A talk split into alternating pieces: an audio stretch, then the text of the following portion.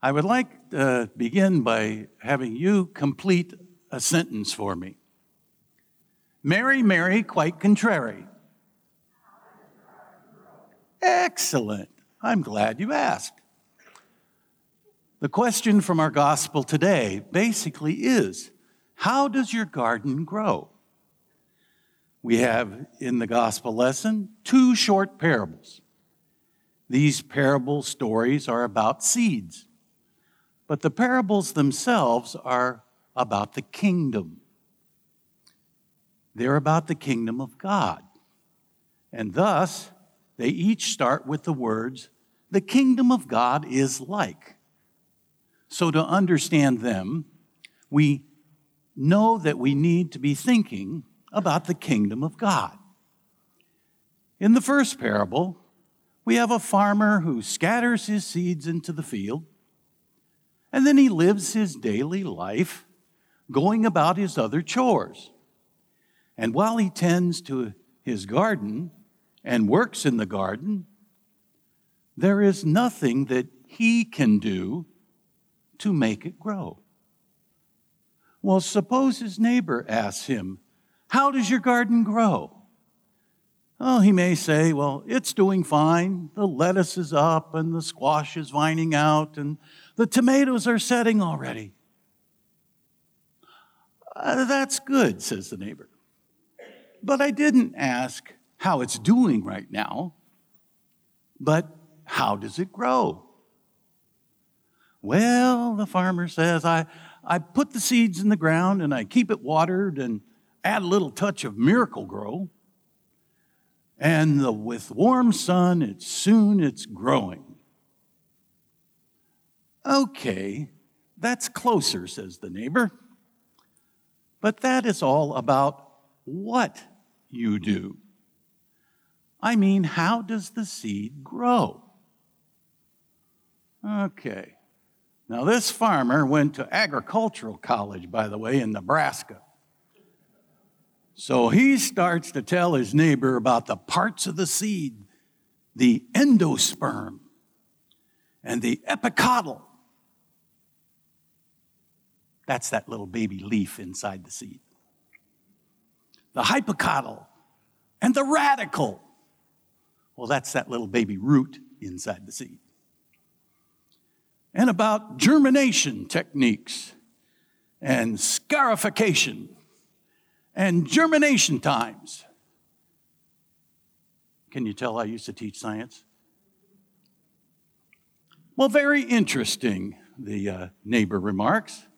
But that just tells me about the parts of the seed and what the seed does. What I mean is, how does it grow? Well, a farmer just says, Well, I don't know. It just does.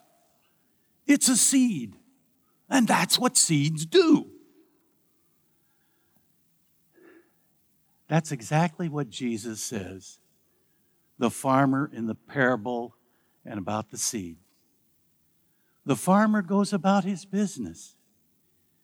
He knows what to do with the seed but he does not know what makes it grow. Why this seed grows and that seed doesn't. But it does what it is supposed to do. And it does it by itself, meaning that it does it automatically.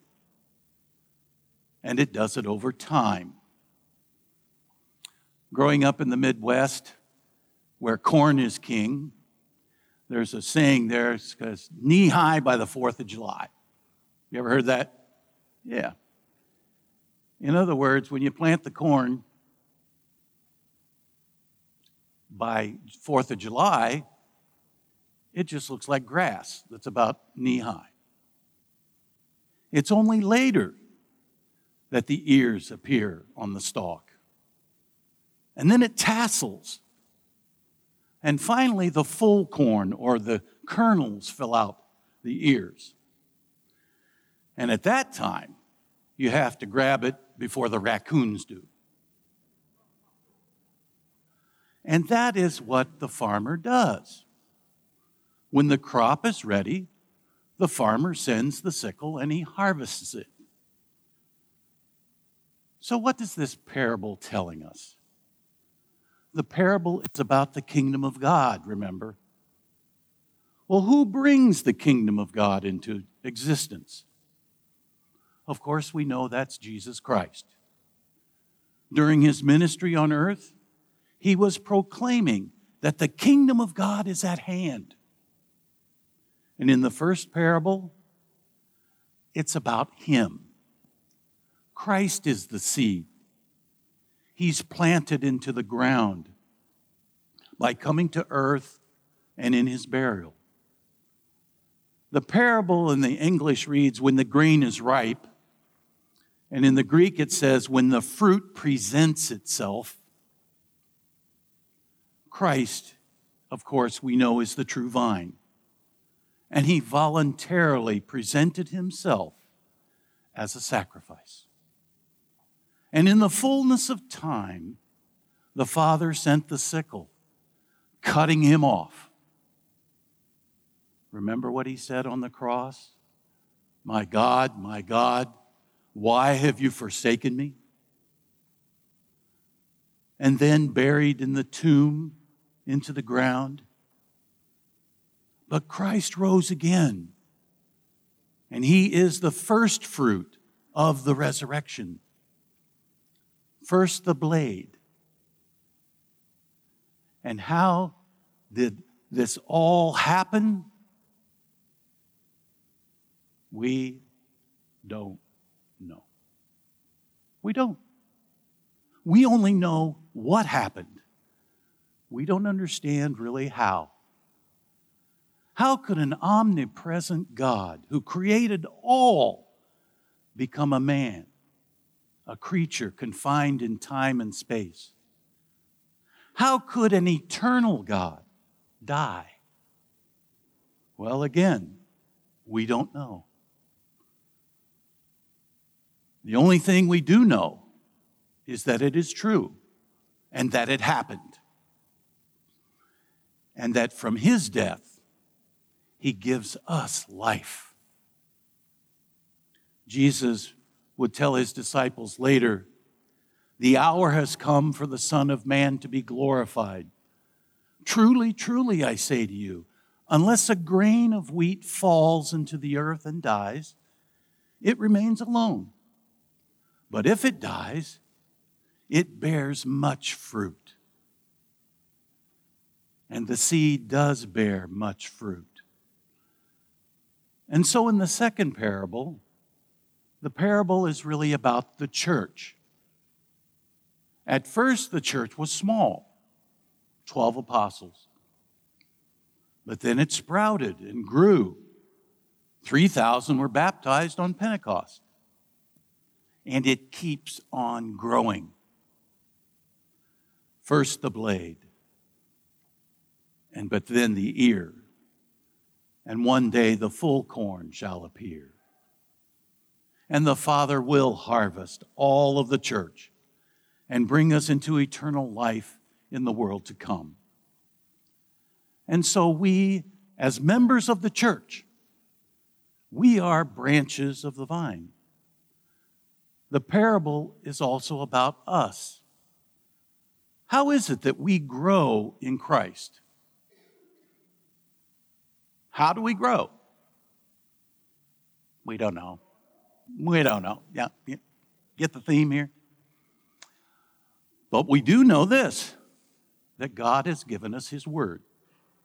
And we know what we are to do with that Word. We are to, we just said it not long ago, we are to receive it, read, mark, learn, and take it into our hearts.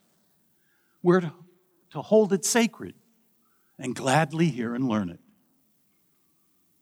Well, what happens next? We don't know.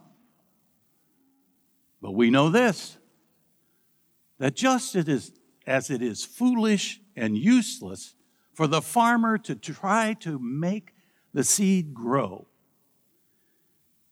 it is foolish and useless for us to try to make ourselves grow.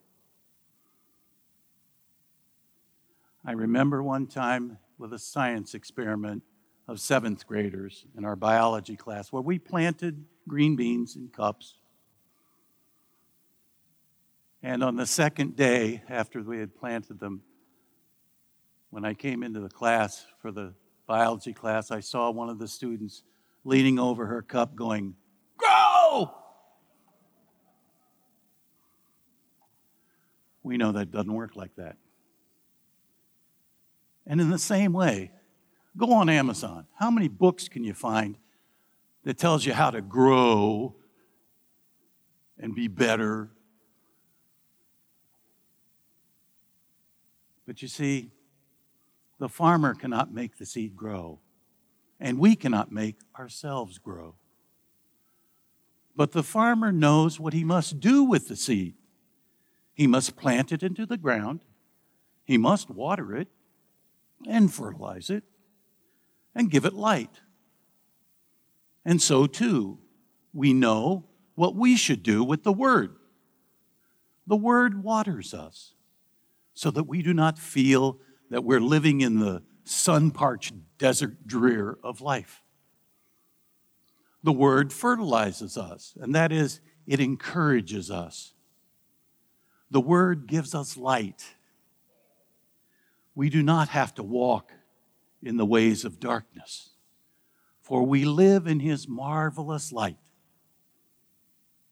How does the word change our hearts and our minds? How does it change us from top to bottom and from inside out? We don't know. We only know that it does it because that's what it does. And it does so automatically. As the rain and the snow come down from heaven and waters the earth and returns not empty, said the prophet Malachi, but will bring forth fruit, so that so shall my word be that goes forth from my mouth. It will accomplish the purposes for which I have sent it. So, how does your garden grow? By the word of the Lord. It is the word of the Lord that created you. It is the word of the Lord that gave you newness of life. It is the word of the Lord that waters and sustains you. So stop struggling and start abiding in His Word. The farmer does not make the seed to grow. We cannot make ourselves grow spiritually. But the Word will grow us. The Word will raise us up. And it'll do it automatically because that's what the Word does. We are living in his garden. Christ is the first fruit, and he, the Word of God, is growing his church, and he is growing us as well. We're not stuck as little seedlings. He will raise us up as we abide in his word. First the blade, then the ear, and then the full corn shall appear all the fruitful ears to store in his garner evermore. For Christ has died, Christ is risen, and Christ shall come again.